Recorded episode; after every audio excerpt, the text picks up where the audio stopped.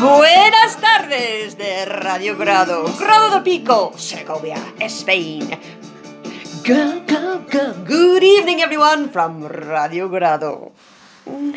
Vamos a ver, las vacunas tan de moda ahora existen desde hace mucho tiempo. Se dice que se aplicaron por primera vez en China hacia 1600. El método consistía simplemente en machacar las rayaduras de las pústulas, las pústulas de viruela, e introducir el polvo en las fosas nasales del infectado por la ventana izquierda para las chicas y por la derecha para los chicos.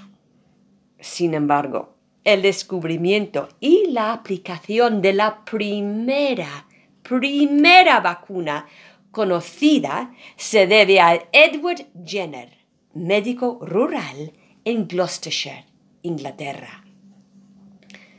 Vaccinations. so much in fashion these days. Have you received your vaccine? Have you got the jab? No, I haven't had mine yet. Well, these things go back a long way. Some say that the first were actually in China. Hmm. In the 1600s. Curious, isn't it? The method consisted of simply grinding smallpox scabs, yuck, and blowing the powder up the nostrils of the infected. The left nostril for girls, and the right nostril for boys. However, the discovery and use of the first known vaccine is thanks to Edward Jenner, a rural doctor from Gloucestershire, England. Una gloriosa mañana primaveral, la del 14 de mayo de 1796, Jenner vacunó al niño James Phipps, hijo de su jardinero, con rayaduras de las pústulas de Sarah Nelms, quien las había contraído ordeñando a la vaca Blossom. One glorious spring morning, 14th of May, 1796, Jenner vaccinated James Phipps with ground pustules that came from the dairymaid Sarah Nelms, who had contracted cowpox while milking her dear cow Blossom. Al doctor Jenner le faltaba saber si, inoculando viruela bovina en humanos, estos quedaban inmunizados contra la viruela humana, hmm, endémica en esa época. Jenner utilizó raspaduras de las pústulas de Sarah para inyectar a James Phipps, de solo ocho años. Posteriormente le inoculó varicela. James no contrajo la enfermedad. ¡Estaba inmunizado! Pero hoy en día esta vacunación sin previo aviso habría levantado no pocas objeciones. Así es la vida. Dr. Jenner realized that dairymaids got cowpox, but strangely enough, they didn't get smallpox. So he thought by immunizing humans with cowpox, he could shield them from smallpox, which was rampant at that time. So he experimented on eight year old James, brave boy. Later, the doctor exposed him to chickenpox. James did not contract the disease. He had become immunized. Lucky boy! Today, such an improvised vaccine would have provoked many an outcry.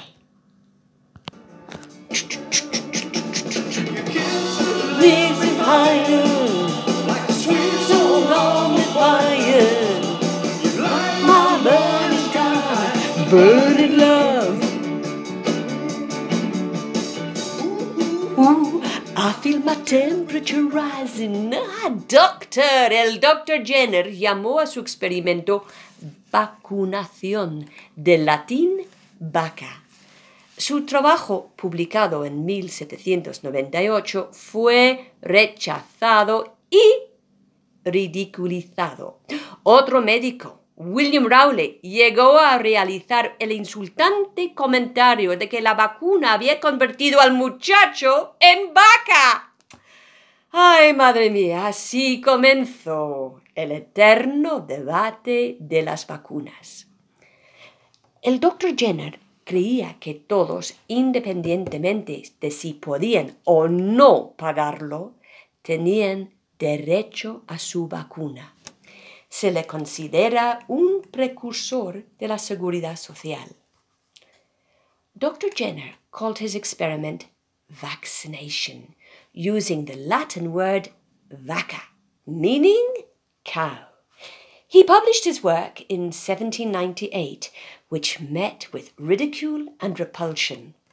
William Rowley, another physician at the time, made the outrageous claim that the vaccine had made one boy look like a moo. Yes, indeed, made him look like a cow. And so, my dear friends, the eternal debate over vaccines began. The doctor believed that the vaccine should be available to all, rich and poor alike.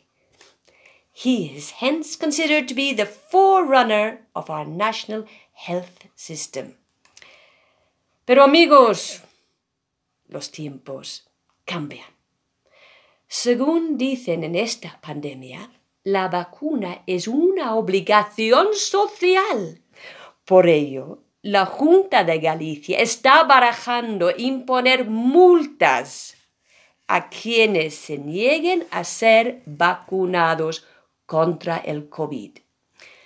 Hmm, medida quizá contradictoria en un país como España, cuyo Parlamento acaba de legalizar la eutanasia. Yet, my dear friends, times change. And in this pandemia, the vaccine is seen to be a social obligation. For that very reason, the Galician government are considering giving fines to those who refuse to be vaccinated. Perhaps this is somewhat of a contradiction in a country like Spain, whose parliament has just legalized euthanasia. Hmm.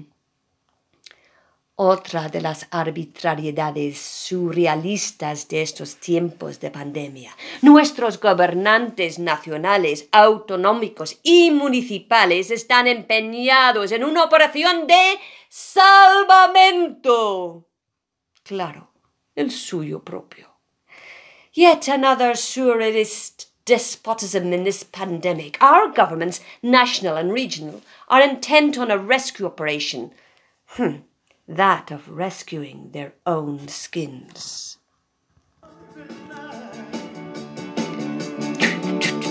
Burning, burning, burning, nothing to cool. I just might turn to smoke.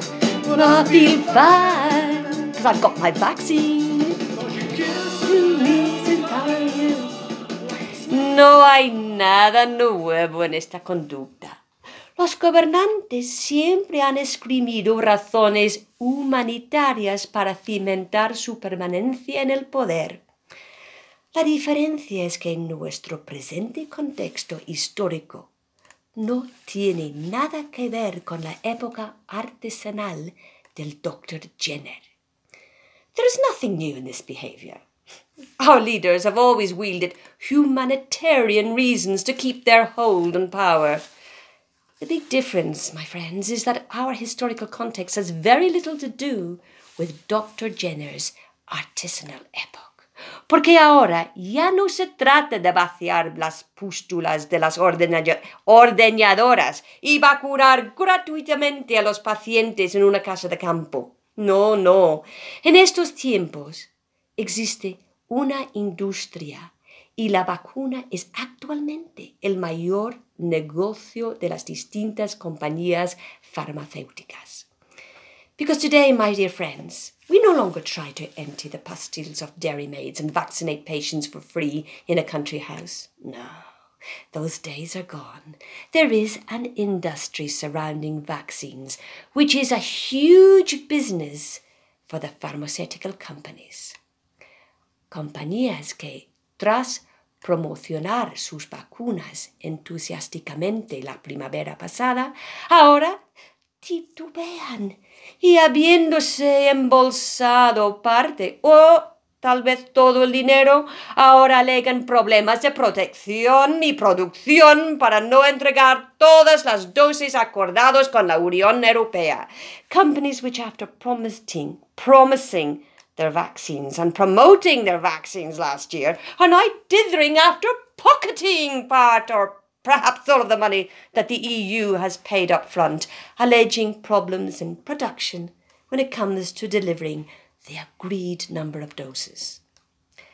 El problema, como de costumbre, será el dinero, el mismo que nuestros gobernantes pretenden recaudar con sus multas, después, naturalmente, de haber utilizado el miedo para paralizar la economía indecentemente.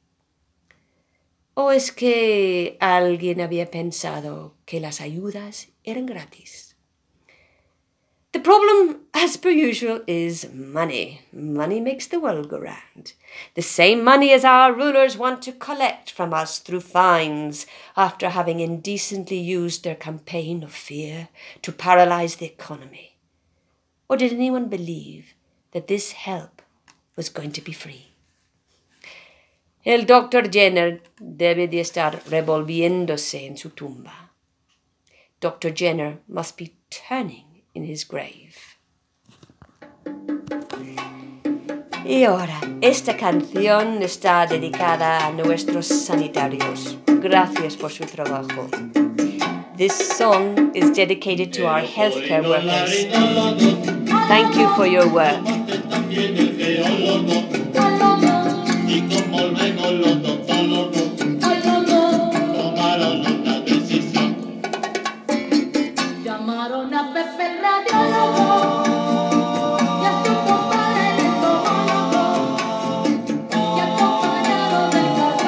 Thank you for listening to Radio Grado.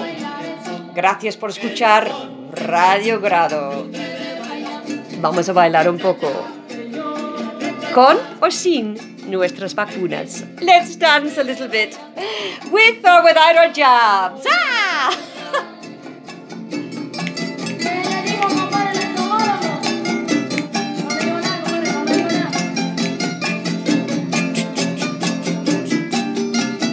Shake those hips. Shake those arms with, with your jabs. Oh, logo. Oh, logo. Go, logo.